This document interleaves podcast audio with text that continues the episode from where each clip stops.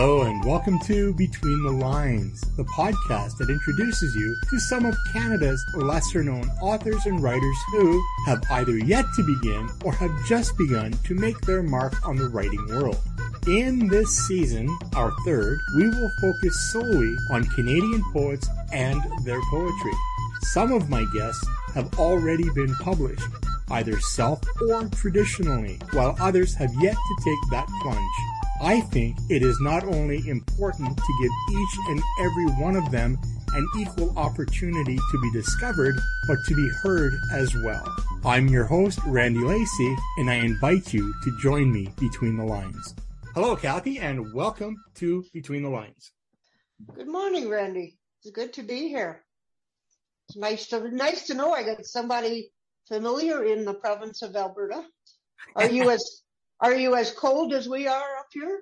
Well, it all depends. I mean, I moved to Alberta from Manitoba, Winnipeg specifically. So I know cold and I know hot. Well, yeah. Yeah. Well, then I guess I don't have to tell you about Alberta cold. No. There's another story. I will save that for another time. Um, before we get into the nitty gritty of the interview, um, I wonder if you would be okay with giving us a little uh, bio about who Kathie is and what makes Kathie Kathie. Okay, I can do that. I would say that the one of the best things that I can say is that I'm a student, an observant student of life. Um, I'm a poet and and a prose writer as well. I write about life, and I live in Fort Saskatchewan, Alberta. So, Yay. Yeah.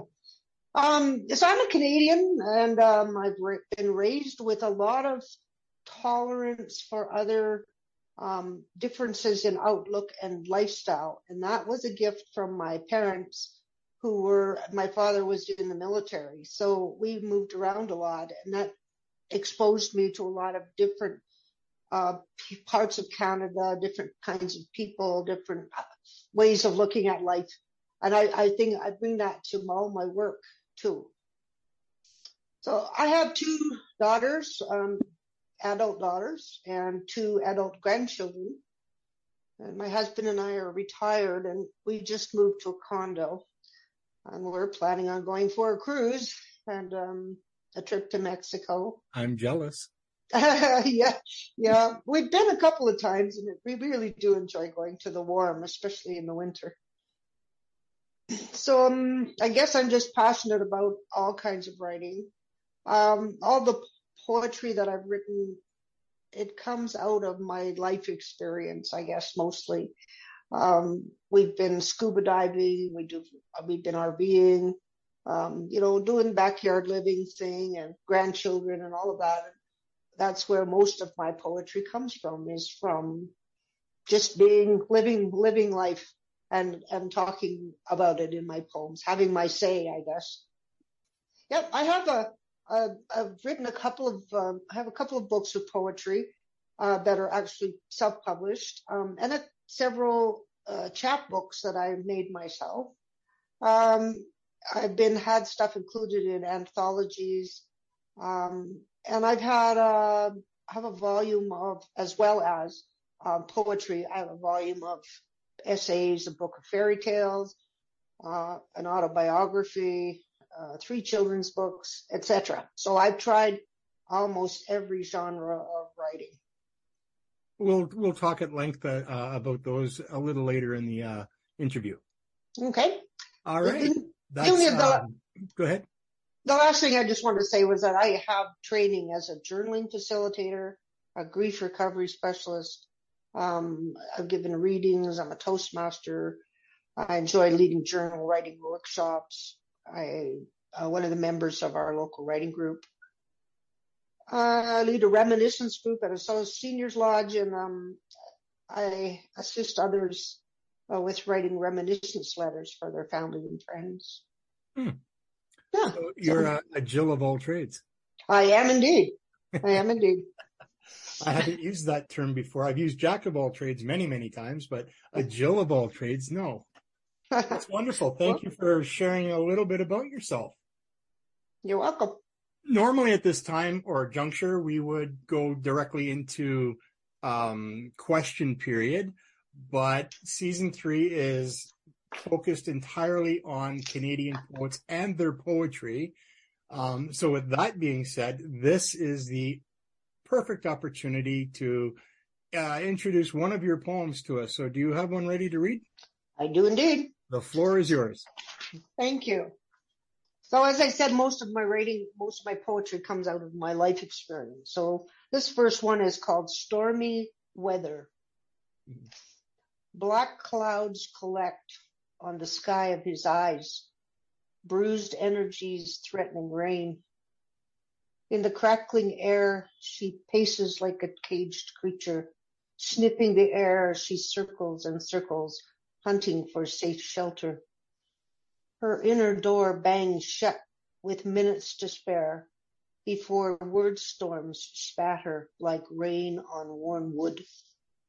She watches through windows of fear, feeling sick to her stomach.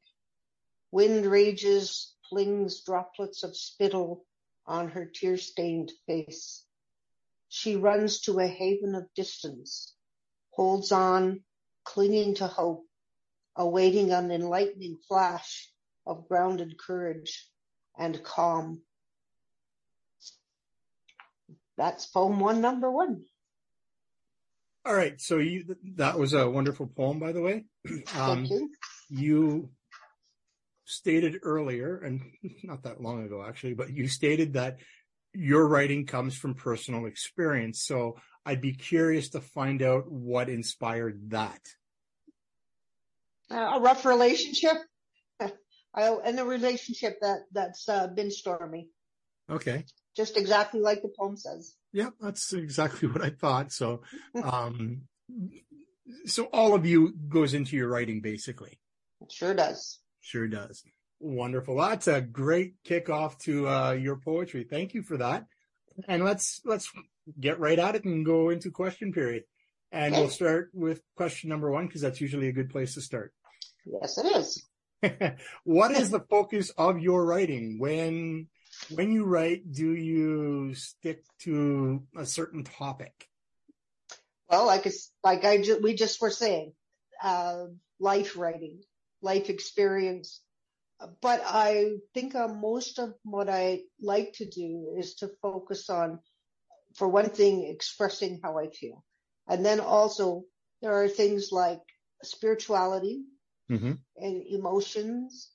Um, mm, just, I guess those are the main things. Uh, poet, I, one of my favorite tools in poetry is metaphor. And I find metaphor really works well for talking about things like emotions and um, spiritual experiences and things like that. So when I, a lot of my writing is is about life, but it compares it to other things. If I'm talking about something um, abstract, when I use metaphor, I can make it concrete, and then it's easier um, to express and easier sometimes for other people to understand as well. So, go ahead. Yeah. Oh, I was just going to say that that's basically where I come from. Most of my poetry is about my life experience. Okay, yeah. that's that's a great answer. Um, I'm going to um, mix it up a little bit for you though. Okay. So life experiences. So you're writing as the experiencer. Do you ever write as the observer? Yes, I have. Yeah. Yeah. Which is um, easier? oh, from my own experience. Yes, yeah. for sure. But it, uh, from, from another point of view, um, I've done animals like totem animals oh, nice. or from my children. Um, like that, like uh, other other people in my life. I think I switched sides in order to to make a point about their experience and how it affects me. Okay, that's fair enough. That's fair enough. What is involved with your writing process? I guess one of my favorite things is looking at the big picture, um, the big picture of the world, the big picture of the process of my of my growth. Um, it's bringing, so it's bringing together physical, intellectual, emotional, and spiritual things in me to, um, ex- yeah, that's a toughie. Um, yeah, so I would say looking for the big picture is important to me. Finding perspective, um, looking at opposites and similes and metaphors and same and different and connection to all things, um, connection to other people, um, easing loneliness for other with others and also with myself, um, sharing my own loneliness. So that's carried over into people and my interest in people because I'm a real big people fan. Um, so I'm I'm always looking to understand things and communicate what I see. No, that's uh, that's all good stuff right there. Yep. So creating poetry is for me is like taking dictation, and I and I I listen to what I write. I read what I like, what I write, and I listen in the silence. I listen for examples and metaphors and um, ways to come at something. Okay. Uh, so I, I guess I would close my eyes and try to visualize things, or I close my eyes and just listen. Um, and then the poems kind of present themselves. Okay. Um, so I don't know if this is a fair statement or not. I'll let you uh, uh, be the judge of that. But um, from what I'm hearing, that's how you work while you're writing. But before you sit down to write, do mm-hmm. you have something in mind to write, or do you just sit down and go and let it come? Oh, usually it's there's something that I have to say. I have I have done the sitting down and just writing what comes, and that's okay. Um, but I find that I'm better if I have something specific to say. So you're the kind of writer slash poet slash whatever it is that we do, mm-hmm. um, who needs to convey a message or feels that there's a message to convey in what we write mm-hmm. or what mm-hmm. you write? Yeah. Okay. Yeah. Um, uh, go ahead. One of the things that I, I was just thinking too is that um, one of my favorite things about poetry is being able to twist language. So mm-hmm. if I hear a word that uh, appeals to me, uh, I sometimes will write a poem that connects my spirituality with this word. Okay. Or and, and I, I find that's kind of fun. Like there's also always a, a quote or um, imagery or uh, something out of a book or that that comes come, gets presented to me, and then it's then it's like, oh, okay, now what where what do I do with that? Like mm-hmm. how how does that apply? In my writing group on Facebook, I don't think you're a member yet, but we'll get you in there. Okay. Uh, or you might be. I don't know. I haven't I haven't looked recently, but anyway, uh, I put out a um, obscure word for the day. Okay and you know the word and then its its meaning mm-hmm. and my intent behind that was for people to look at the word and go oh i'm going to try and use that word or use what it means in mm-hmm. in something that i write before i did that i used to do um uh lost word of the day so basically dead words Okay. I found a website that has a, a huge list of dead words alphabetically, and I would post those. And um, I used to challenge myself to write a poem using one of these words. And like one of my favorite poems that I've ever written was for the word odoriferous. Oh wow! Okay. And so the poem, that's a good one. It is, and the poem was actually called "Odoriferous Bliss," and it basically talks about all the the sense that I love, and I, I just it was in my first book, but um, yeah, I think people should should use words in nice, weird ways. Mm-hmm. One of my one of the things I I uh, enjoyed as a kid um, was taking names, um, like naming the dentist. The dentist is Doctor Gum, mm-hmm. or the carpenter is is Mr. Wood. Yeah. Um, you know, like like to make the connections between things. Yeah. But also etymology is really cool. Like going back and looking at the history of a word. Mm-hmm. So it's like you saying about dead words. It's it's it's fascinating to me where words come from. Yeah. I think it's fascinating that such big words are used for such small definitions. yeah, that's true. I like that. Um, you strike me as the kind of person who's a, a, an avid people watcher. So you would be one of those people sitting in the mall just watching and listening people go by. Uh huh. Yes. Is that I've you? actually written. I've written uh, essays. I wrote a, um, a short story that was included in an anthology, and it was about just about that. Like I was traveling to Toronto, and I was on the uh, in the airport and on the plane, and there's descriptions of of people, um, and it, it's it's exactly that. I really love. I'm very good at at watching people and picking out their what's going on for them just by their body language um, and their the words that they use. I I love that. As a visually impaired person, uh, prior to becoming a visually impaired person 12 years ago, I was a people watcher as well. Now I'm a people mm-hmm. listener. Mm-hmm. So yep. I could sit there and it's amazing that you know, you could be sitting there and people are walking by and what they freely talk about or say out loud within earshot of anybody, not realizing that they're feeding people's imagination. Yeah, yeah. So I think there's stories that come out of that too. Oh, absolutely. Absolutely. Third question. Oh, unless you have something else. No, that's great. Go ahead. Okay. Um, do you describe yourself as a contemporary romantic poet? Uh, when you, uh, when I saw that question, I thought, I don't know whether I am or not. I've never considered myself as that. But when I looked it up, what's a contemporary romantic poet, I thought, oh, absolutely, I am. Okay, explain why. Because, well, the, the definition that I read was that it's about sentiments, emotion, melancholy, um, supernaturalism, nature, and imagination. And I mm-hmm. went, yeah, okay, that's what that I am, contemporary romantic poet. Is not the truth, though, right? But we have to put everything in a nice little neat box, don't we? Yes, we do. And that we're applying those words that we were just talking about, asking a question and taking a word out of it.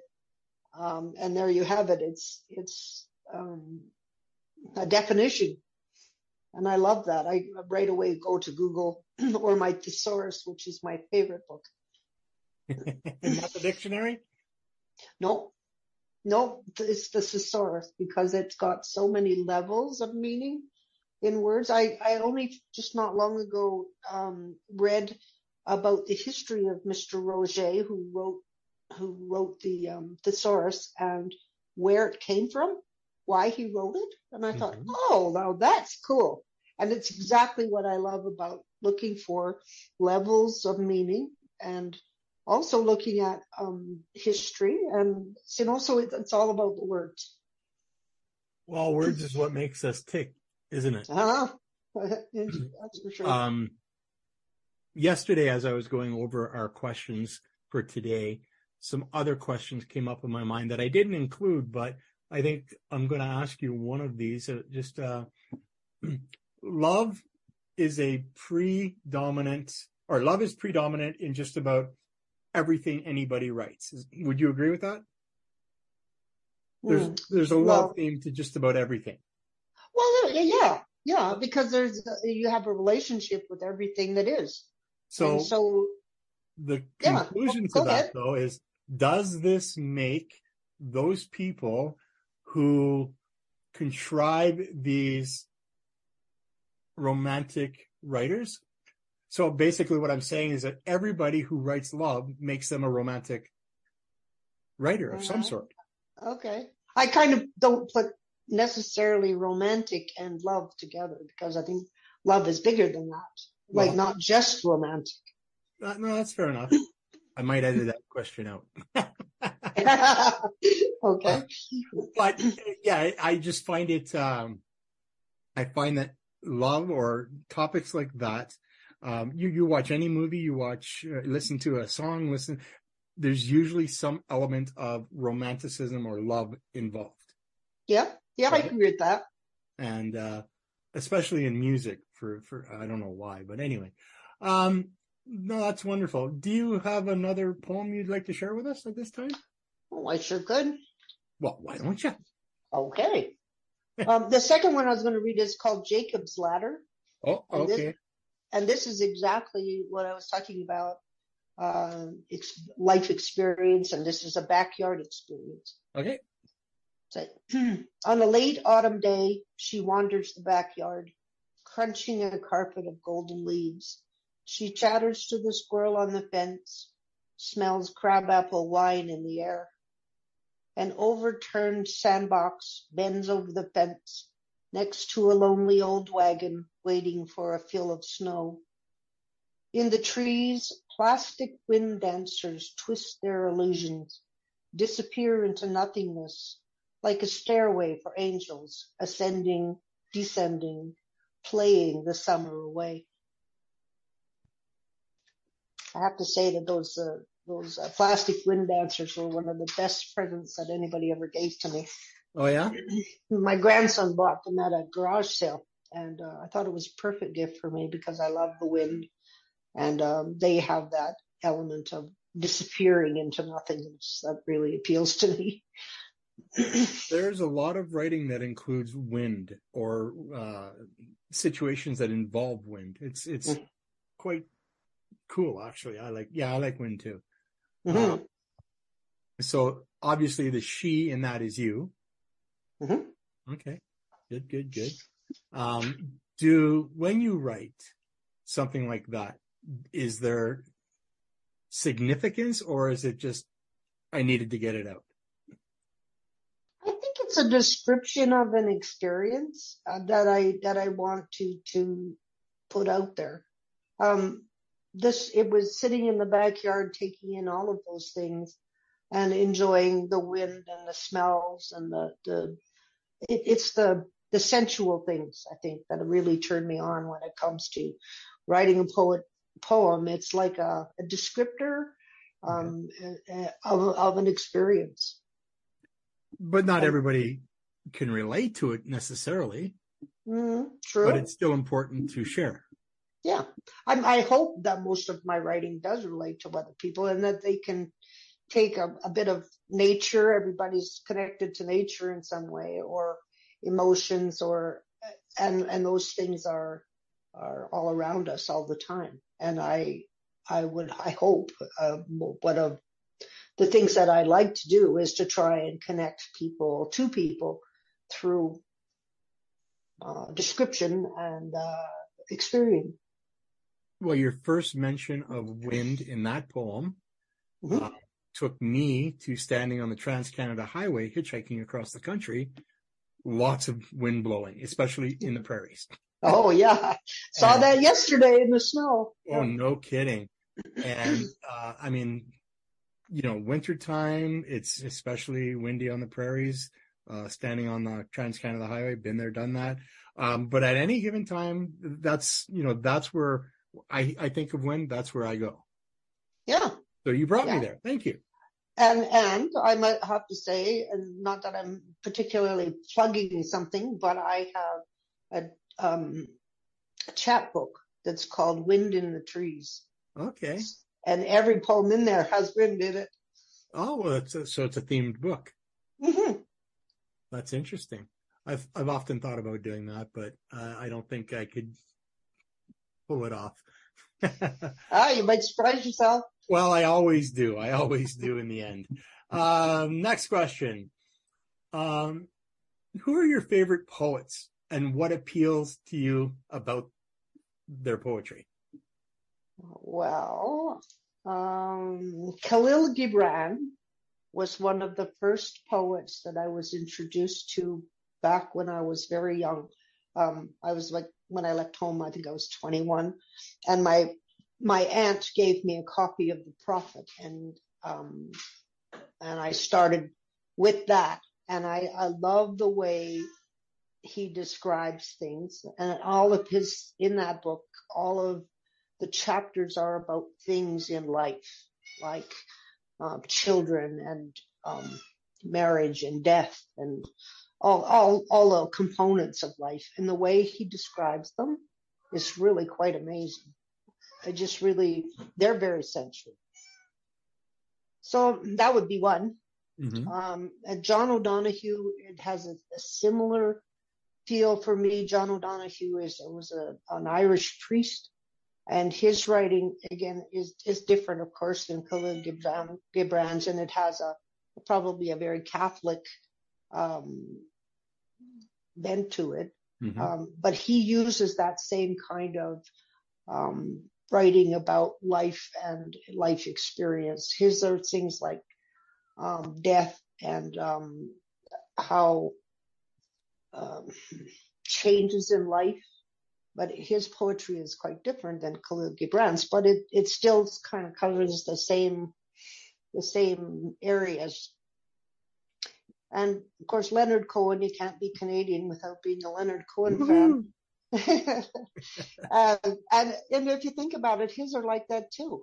His a lot of his stuff is is dark, but it's also um, it's very profound in a lot of ways. Profound about relationships and people. I've always well, I'm I'm 58 years old. I've always known who Leonard Cohen is, and mm-hmm. I'm a mm-hmm. big lover of music, but I didn't start really appreciating anything that he did until you know in the last decade or so. And um, I, have really come to appreciate Leonard Cohen. Mm-hmm. Mm-hmm. It always makes me, all of his writing or his songs, they all make me think about what does he mean by that? You right. know, what's the hidden meaning? What's the symbolism in it? Some of the songs just blow me away. I think your cat's agreeing with you. right. Uh, yeah, um, when I sit down to write, I usually have a playlist going, and Leonard Cohen is usually. And when I say a playlist, I mean full albums. Yeah. so I've got like the Leonard Leonard Cohen greatest hits, and I listen to that, and you know, Grateful Dead. Anyway, um, yeah, I just it. I need sometimes I need music to to really inspire me. Yeah, yeah. I I, I think lots of times I don't. Um, I listen to listen to music, but it's kind of um, uh, nonverbal uh, music. You know, like it doesn't have lyrics. It doesn't have. It's just mostly sound and and uh, the experience of the music. that's fair enough. Uh, it takes all kinds to inspire all kinds. Mm-hmm. Absolutely does. You can use that. No, I'm kidding.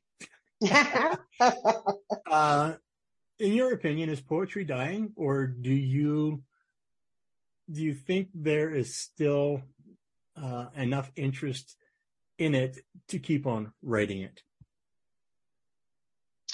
Generally speaking, I, I think the world needs poetry uh, because poetry can show you can so a person could see something that's beautiful and write about it in poetry and sometimes it's something ugly but the words can make it something beautiful Mm-hmm. Uh, so expressing the ugliness in a way that others can see the wonder of it. Um, I've seen some poetry that's like that, and sometimes when people can write about the darndest things, and it and it it's got a beauty to it, and it's the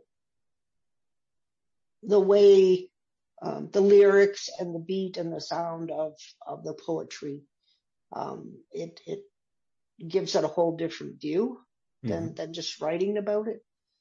So it's the the magic and the power of that is what makes for um, inspiring other people, and it also is an opportunity for people to hear magic in words, mm-hmm. and that's something that I just love is being able to use words to to inspire other people and to touch other people. I, I wrote down a, a, quote when I was looking at this question, and it's a, a, a, few lines from Allen Ginsberg. Okay, go ahead. Uh, I did a, I did a whole lot of stuff about him one time too. There's a, the only thing that can save the world is the reclaiming of the awareness of the world. That's what poetry does. And, and I think that's absolutely true. It brings And- an awareness. And since the dawn of creation, man, woman, human beings Mhm. have been expressing themselves with words, whether it be vocal or the written word. hmm Yep. And so, yeah, um, I think the other aspect of that question I was, I was looking for, maybe I should re, re uh, redo that question, but um, over, over time, there has been a lull in the popularity of, of poetry. There's been, uh, you know, a resurgence of it. It's, it's spiked. It's, you know, that was what, like the Renaissance. It was like poetry and art and, you know, and then it declined and it's, it's gone up and down like a huge roller coaster. And in today's culture, would, would you think, or would you say or agree that, uh, poetry is nowhere near its popularity as it used to be, but is on the resurgence? Resurgence? Well, the darndest kinds of things, uh, they, they call, they call poet, like one of the kinds of poetry that amazes me that people understand and can catch is rap. And I've Mhm. seen poetry done, uh, live, uh, done like rap. Mhm. And it, it's, it's amazing to me that they can take that and make it into a rhyming thing. That's, that's just a whole, all about the beat and the, and the, like, I think that's, that's really amazing. I can't do it. I know that. I So, recently, I recently interviewed uh, a gentleman who's a retired um, professor who taught creative writing, uh, Mhm. s- off in Ontario somewhere, and much to my surprise and delight, I might add, is uh, he he actually goes up and and and reads poetry and stuff like. that. But he did a rap for me. He Mm. raps, and like Yeah. he's retired, so I mean, you know, he's older than I am, Yeah. and he rapped, and my goodness, it was so cool. And basically, rappers are poets, yeah. Oh, definitely. Definitely. and uh, so I'm just yeah, it's it was kind of cool. It was a neat experience for me. Now that last poem that you read for us, um, there's not a lot of rhyme in it. So are you are you not a rhyming kind of poet, or are you just No, I'm not. I can answer that. Absolutely, I'm not. But I have had, I went to a, a workshop one time with, um, um, what's his name? Um, hmm. anyway, what will, yeah, um, it was a, it, there was in, in the workshop, he talked about inter, in, internal rhyme. Mhm. So rhyming that, that carries through the poem. That's a middle of a line. It uh, rhymes with the end of the line. Oh, Mhm. and I thought that was, bad. I didn't even know that existed until I, I, I guess I'd done it, but I didn't have a name for it and I didn't know that's what I was doing. But when I, it was Patrick Lane was the person. And what I, so I came away from that with, I guess I do know how to rhyme, but not necessarily at the end of a sentence. No, that's fair enough. That's fair enough. I am a predominant rhymer. Mostly everything I Mhm. do is is in rhyme.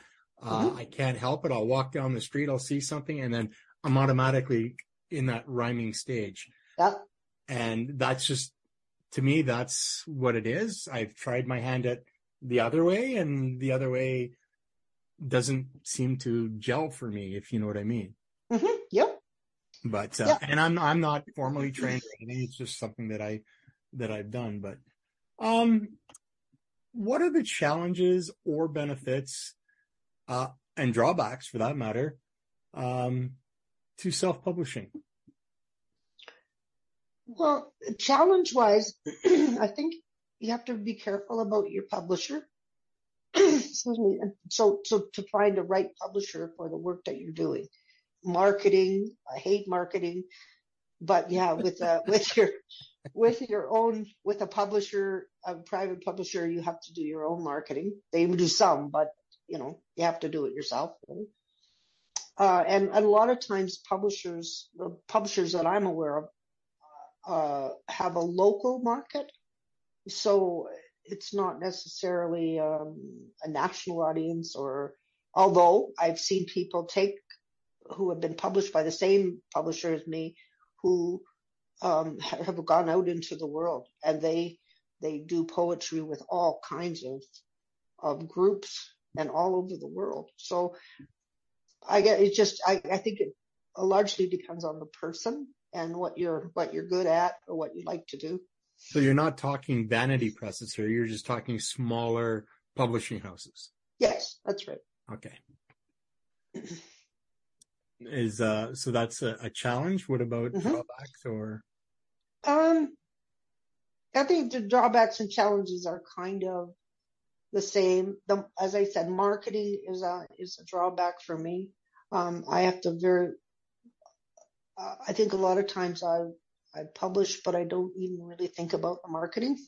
I'm publishing what I want as opposed to what uh, readership is, which is not necessarily good, but it's works for me. um, Again, okay, so that would bring up a, a question that you know wasn't scheduled, but who do you write for then? I would say uh, probably myself more than anyone else. But also, I think I write for for to to offer encouragement, inspiration, um, under so the people understand each other. You mm-hmm. know the connection, not just me, but that I'm a human being and my writing can apply can apply to anybody who's a human being. So it's not like it's not a specific audience, I guess. It's more, um, I like to think that it's more general than that, more inclusive. In most of my books, which are self-published, in most of my books, I quote myself because I can. Um, mm-hmm. and it, it basically, it goes like this. I do not necessarily write because I have something to say, but rather because there may be something you need to hear. Ah, I agree. Totally agree. Yeah. Yeah. And, uh, and, and that's the gist of why I write. Yeah. Uh, you know, one, to get it off my chest, but two, because something in what I'm saying is going to appeal to somebody and affect them in a way that they need to be affected. Absolutely. And if we don't write it and we don't put it out there, they're not yeah. going to get it. So I get, yeah, I, I would have to really agree with that. Somebody does. Because Thank you. I, Sometimes I think when you when you write something that's not necessarily popular, or it's not something that uh, is um, acceptable, uh, maybe it's embarrassing, or it's um, you know you think somebody might judge you for it, or uh, sometimes those things are the things that other people need to hear that they're not alone, and they they are have been affected in the same way as you in some way. So is there any fear when you're writing what you write? Sometimes, yeah. Why? Usually when I write about my family, um, my family of origin, as I see things very differently than my family, people in the, my family of origin. And so when I write about that, I don't like to be, um, I feel sometimes like I might be uh, rejected or, or that I'm not, uh, I don't follow the party line. So it's it's kind of scary to write about things you're not sure how it's going to be taken. So are you telling me you're a rebel? Somewhat. Black sheep, baby. Black sheep, baby. Aren't most writers rebels of some sort? Oh, yes, they are. Yeah. uh, for those of you listening, I'm nodding my head in agreement. yeah. Uh, and you said black sheep, and I can certainly relate to that. And I bet you the majority of the people listening um, can relate to that to some degree. Yeah. Yeah. Um, but anyway. yeah. That's a good one. Yeah. Uh, would you like to have a collection of your poetry traditionally published? Why or why not? I would. Um, I think I have. Uh, I'm not sure how many poems I've put out in my writing life, but it would be wonderful to take the best of what I've done and Mhm. put it into a traditionally published book. But in order to do that, I think a person has to be um, understand the process of submitting to a publisher um, and be able to write a synopsis and uh, um, have things edited so that they really fit. Um, I guess it would be I would really, if I'm going to work with a traditional publisher, to have a have an editor to help me polish the poems so Fair that they that they fit in a in a in a theme. Um, With without giving your age away, how long have you been writing? um, 35 plus years. Okay, so you have written a lot over the, that time. Yes. And it it isn't, it hasn't, wasn't necessarily from childhood. Hmm It was from when I was a young adult. Right. Yeah. I'll I'll tell you this story, but uh, it'll it'll come out of the out of the interview. In 2015, I had a New Year's resolution, so December 31st, 2014, that I was going to write a poem or try to write a poem a day for a year. Oh, that's Yeah. a big challenge. It Mhm. I tried it the year before and failed miserably. Uh, but I was determined to try it again. And after 13 days, I failed. But I went and I looked at what I'd written in those 13 days. I had more poems than days written. And then I went, well, wait a second. What is the ultimate goal here? The ultimate goal is to have 365 poems by the end of the year Mhm. right? So I changed my goal, the wording of it, and then by November 21st, I had succeeded, Huh, right? that's so pretty cool. Yeah. yeah, but if you redefine your goal, then you haven't failed. That's true. And and if you if if you accomplish what your your redefinition is, you know, it makes it easier to achieve. And I, I mean, you know, I've I've lost many many books full of poetry because I quit high school five times. So my locker, I never cleaned it out. I had stacks of poetry in my locker. So Mhm. uh, to this day, since 2013, when I published my first book, I'm well, over a thousand. And I'm not saying that to boast, but it's you get in that constant habit and you keep producing. Mhm. Not all of them are going to be great, but they're starting point. I think I uh, I had a when I was writing my autobiographic memoir. Um, that took up a good chunk of my time for a good year, and I haven't really gone back to poetry the, in the same with the same outlook as I did then Okay. before before the memoir because I kind of got taken away by a different kind of writing. Mm, yeah, uh, fair enough. but I- but I'm back to it, and I have like you were talking how how many poems you have. I was looking through my folders there the other day, and I have a good number of poems that I have never been published, and that I can work on to make better, and then do something with. So basically what I do is I start the year and I make a folder for every month. Uh huh. And then, you know, whatever poem I wrote, I, I, you know, like if it's today's what, the seventh. So if I wrote something today, it would be zero seven and then the title of the poem in the, in the month of December folder. And Yeah. that's basically how I uh, catalog what I write. hmm And so, so far this year, um, I have, uh, whatever amount that I have successfully written, completed. But I also have this troubling folder that's called unfinished. yeah, I want I get one of them too. and it's got twice as many as finished. And it's, it's a daunting, I don't want to do it, but I need to do it. And you have something like that, did you say? I do indeed. Yeah. We all know that, that punishment that we give ourselves, don't we? um, that is fantastic. So I, you, seven questions, you got them, you gave them to me. We've talked about them. What you don't know is there's an eighth question of my Okay. choice. All so right. are you ready? I'm ready. Go for it. You're at a dinner party for writers. There are four empty seats at your table, and you get to choose who fills those seats, dead or alive. Who are you choosing and why? Oh, yeah. Well, top of the Leonard Cohen, Yeah. King David, because he writes really good psalms. Um, Patrick Lane, Laura, Lorna Crozier, but they would be together, I would say. Well, let's uh, let's slide an extra chair in there. One more. One, okay. Um, and Rumi, right? I gotta get Rumi in there. He's a pretty cool guy. and why? Why? Yeah, why these? Why these four or five? Hmm.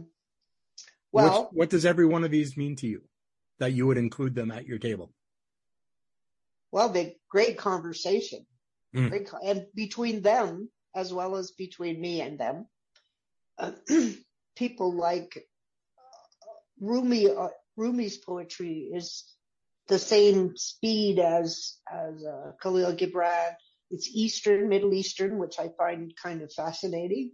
Um, can and I can see the connection between, say, Khalil Gibran being he's uh, had some um, Christianity in his stuff, and and so does so does um, well, I'll say John O'Donohue. Um, the there there's carryover between um, poetry that's between poets who talk about spiritual things, and, and definitely um, yeah. Uh, hmm. that's a that's a hard question. I, I would I would I would really enjoy talking to a number of different types of poets Mm-hmm. and hearing what they have to say about poetry. I, I think that would make that would make the dinner party very interesting. It would be. It would be very interesting, and that's why I included this question. I, I made it up today, so uh, it uh, it is a, a, a it would be an interesting scenario, I think, for for anybody. I mean, you know, uh, Mm. I, I think um for my list, I would have to include Robert Service. Oh yeah, yeah. See that that was my very first introduction to hearing poetry, or you know, having it read to me. Robert Mhm. Frost would be another one. Yep. Yep. Dylan Thomas. Yes. Um, yes. you know, I, I, it's amazing. We all have our certain lists that we would have, right? So it would be, can you imagine a room full of people like you and me having their guests? Like, oh, that'd be amazing. Because then it? you could table hop. You'd have have to have round tables, ten at each table. You could really go go to town there, couldn't you? Oh man, it would be wonderful. What advice would you give someone um, who says that they can't write a poem? I would recommend that they read a book called um, Finding What You Didn't Lose, which was written by John Fox. Um, and it's a poem about finding your own voice and, and writing poetry that expresses who you are. And it was, I found it so nurturing to read because it was so, there was so many things about it that were, um, so if I was to say to someone, you know, if you read that book, you'll be able to see what it is that your own, what you have to say of your own, which, which I think is the most, the most important thing. You've got to give yourself credit for what you know Mm-hmm. and, and give yourself an opportunity to say that, to say what you know. Yeah. So again, you have said that you write from experience and we all know, um, you know, write what you know. We've heard that, you know, a thousand times each, write what you know. And, but, and, but, well, there's a good combination. What if you don't know anything? Like you're, you're just so new at it. You really don't know what you know. Hmm. Hmm. Well, some of that would be, you know, you don't know what you know, but that's the whole point is to find out what you know. Mhm. And the things that you use in your poetry are mirrors to who you are. Um, we all have needs that need to be met in learning what your own needs are. Um, for, for self nurture or, or forgiveness or love or kindness. Mean, all those are all things that most people um, know something about, even if it's the lack of that. you might not know something, but you know what you feel about something. Absolutely. Yes. Right. Yep. Um, compartmentalizing is a, a, huge word today and it's been around for a long time. But mm-hmm. I wrote a, a, poem called My Box of Boxes. Right. yeah. I've got a box that I put all my little boxes in that I put all my little thoughts in. Mm-hmm. And uh, I thought that was a, a, a un- uniquely put together poem, but that's really where we draw from, isn't it? Yeah, absolutely it is.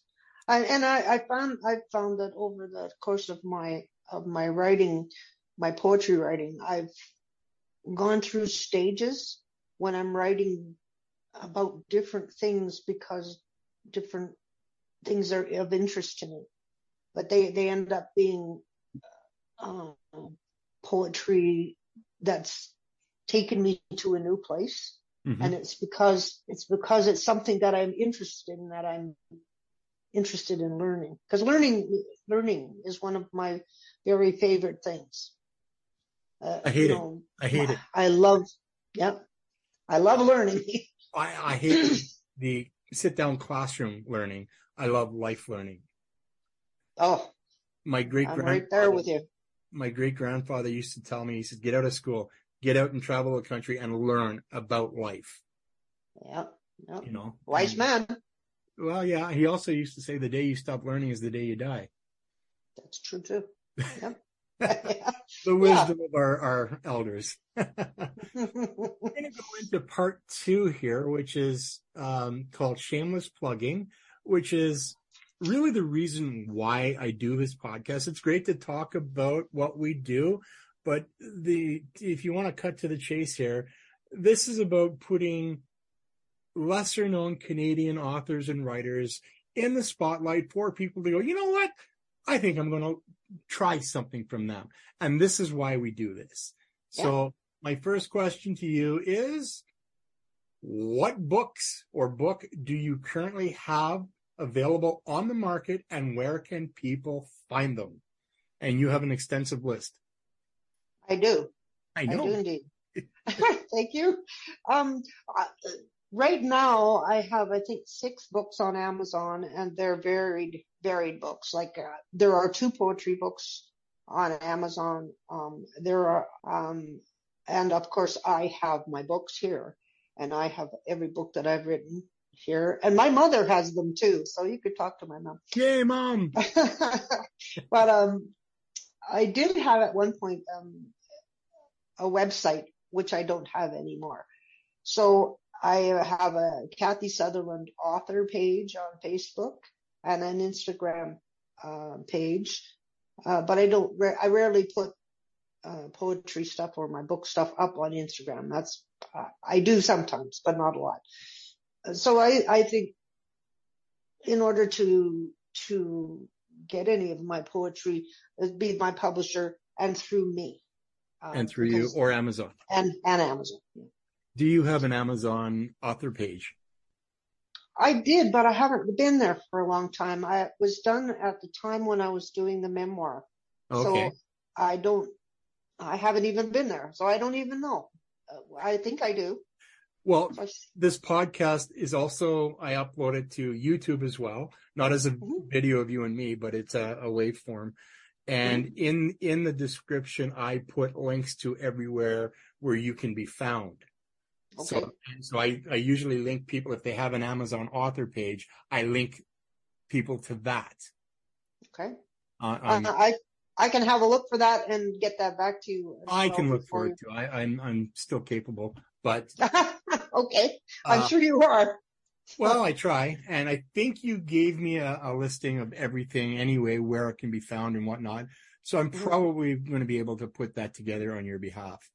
Well, thank you. Oh, you're very welcome. Um, second question: Are you currently working on anything, and if so, how close to completion is it? Hmm. Well, there's that book of poetry um, where I'm putting together the poems that I haven't published before. Um, and I was going to call the book um, Piper's Dream, because it's about the process and the flow of things. So each of the poems has some connection to that. And I used piping because that was my husband's work when he worked. He was a piping designer. So oh. he had a lot, a lot of very good metaphors um, for flow. and oh, so I colorful ones too. so that that's in the works right now. Um, I also was going to try a couple of nonfiction books, um, like writing type books, but I I'm uh, one of those people who starts a project but doesn't finish them. So I have a lot of projects I could do, um, but I haven't in the, in the last while. I think any writer that I've ever talked to is exactly like that. They've got so many things that they've started, but yeah. haven't quite got back to it. Mm-hmm. It's, it's a good idea. yes. I'm actually working on um, a low what, what are they called? Low content book. Yeah. Like a diary journal, stuff like that, but it's specifically geared for writers. And it's not a writing journal. I'm calling it a, uh, oh, I can't even remember what I'm calling it. But anyway, basically there's going to be a section with, you know, character names, character traits, uh, plots, plot twists, uh, you know, and, and, things like that. So you can go back and forth and you have everything in, in or you know quotes or any anyway that's another story number three if you had to choose one of your books or poems as a favorite which one would it be oh, i don't think i could possibly say uh, uh, what poem particularly. it's like choosing your um, favorite child. That's right.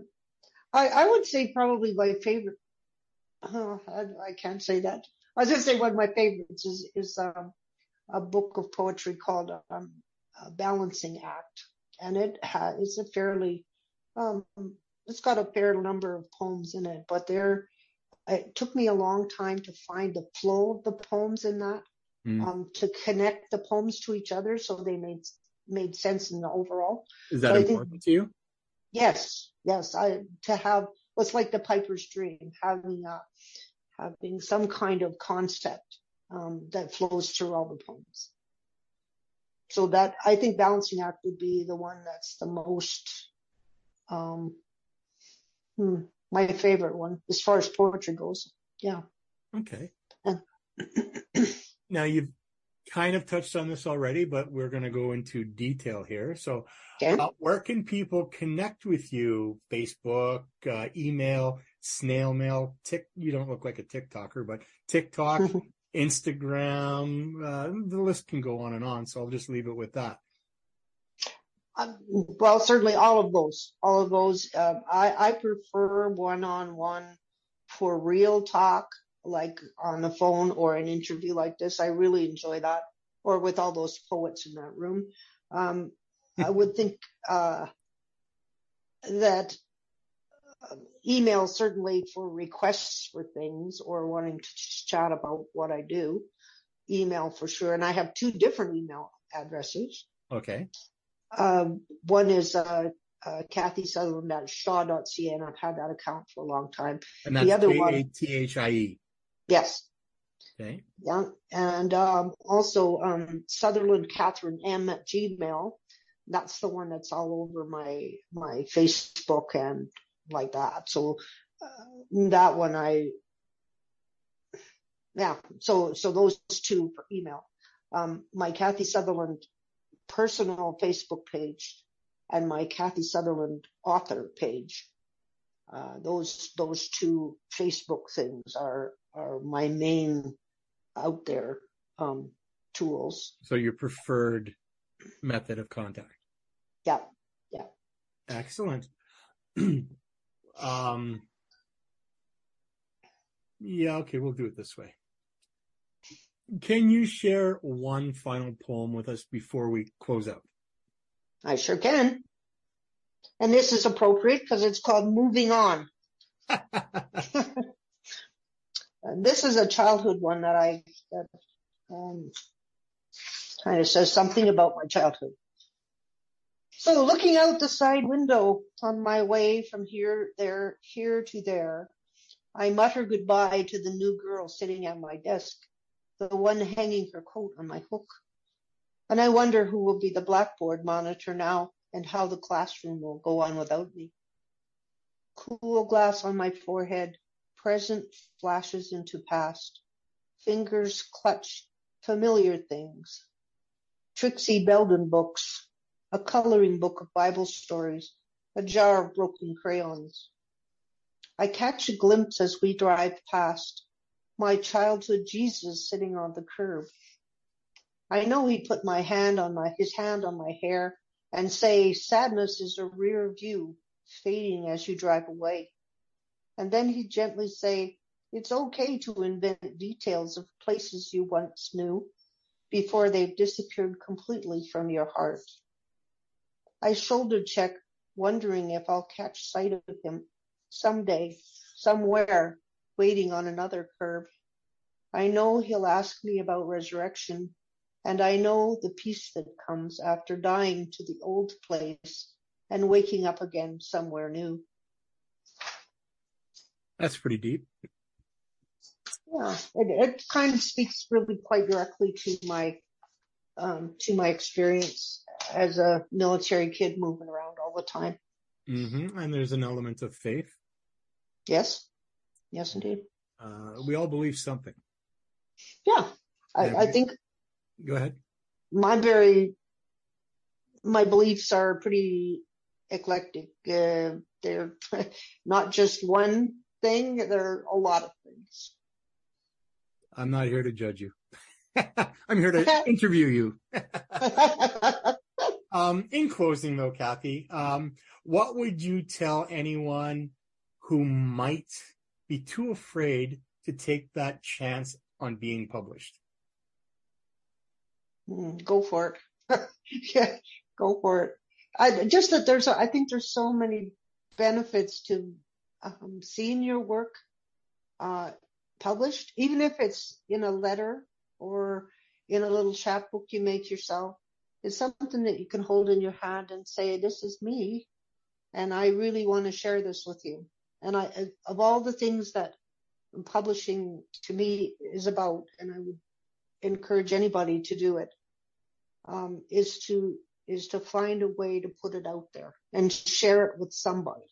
Mm-hmm. Even if it's not, even if it never gets published by a real publisher, but having something in your hand, a piece of paper that you can give to a friend or you can um, leave as a, uh, a gift for someone who's experiencing grief or a memory, a memory of someone. That if a person is new to publishing poetry, I think you got to be open to whatever it is that um, you think as publishing. No, that's uh, that's all good advice right there. Back in 1979 is when I first started writing poetry at the uh, behest of my English teacher as an assignment, mm-hmm. and uh, he indicated to me that uh, there may have been a talent worth developing uh, with regards to writing poetry. Mm-hmm. And he says, uh, you know, it's raw, but it, you need development. And he says, but you know what? You should seek publishing one day. Well, mm-hmm. that was 1979. It took me to 2013 to publish my first book. Mm-hmm. And of course, life got in the way and, you know, other things got in the way of, and the dream died. But, uh, my first book called Blind Ambitions, um, and it's titled as such because it took me going blind to become ambitious about being published again. So there's hmm. there's there's my connection. And but yeah, you know what? For me, it wasn't to to to achieve monetary gain or fame or anything. It was that sense of accomplishment that my teacher had put into me to to get published. And so now I had something that I can say I did it. Mm-hmm. And if you can do that the first time, every time after that, it's, it's that much better, I think, personally. hmm I totally agree with that. Okay, just being able to, that's one of the things that's said in that John Fox book, that finding what you didn't lose, is that a lot of people are they forget about poetry because they don't think it's good enough or somebody in their English class said, oh, this is dribble or something like that. And, and you kind of lose the, lose it. But, but I think coming back to it is when you realize that you, that it's important and that you have something that you want to say. You just use the word, but there's a, a new form of writing stories or whatever it's called drabble. Have you heard of that? Uh, yeah, actually I have.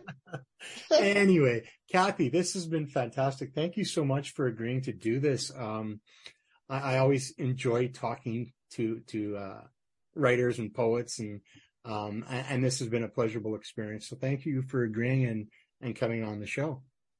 Thank you for having me, Randy. It was fun. I don't think I think I don't get an opportunity to talk about writing poetry and where I come from with it very often. And so that's what that room with all those tables and sitting here talking to you does. It's an opportunity Absolutely. to talk. Absolutely. And it gives us, because we do have a wealth of knowledge to share, right? Because oh, of the experiences yeah. we've been through with our writing process or our life process, right? Mm. And it's, it's just as important as the poetry we produce is to know why and how. You bet. I'm, I'm with you there. Absolutely, positively. I made those words up. so yeah, thanks again, Kathie. And, uh, um, you know, happy writing. Thank you very much. And you too. Thanks for tuning in to this week's episode of Between the Lines. We hope you enjoyed our discussion and were inspired to either start writing or to keep on writing. If you have any comments, questions, or suggestions for future episodes or guests, you can reach out to us by sending an email to randy.btlpodcast at gmail.com. Use comment or suggestion in the subject line. For a copy of the transcript of this or any other episode, just send us an email using transcript as the subject line and indicate which season and episode you would like a transcript for. Visit my website, therandylacey.ca, where you can purchase one of my books, read my blog, and yes, even hear every episode of this podcast. If you have enjoyed what you've heard and would like to hear more, click the Buy Me a Coffee button at the top right corner of the page to help cover the costs associated with keeping this show available to you. If you're ever feeling overwhelmed by the many lines in your life, take a deep breath and remember the wise words of Winnie the Pooh. Sometimes the smallest things take up the most room in your heart. Until next time, keep on keeping between the lines.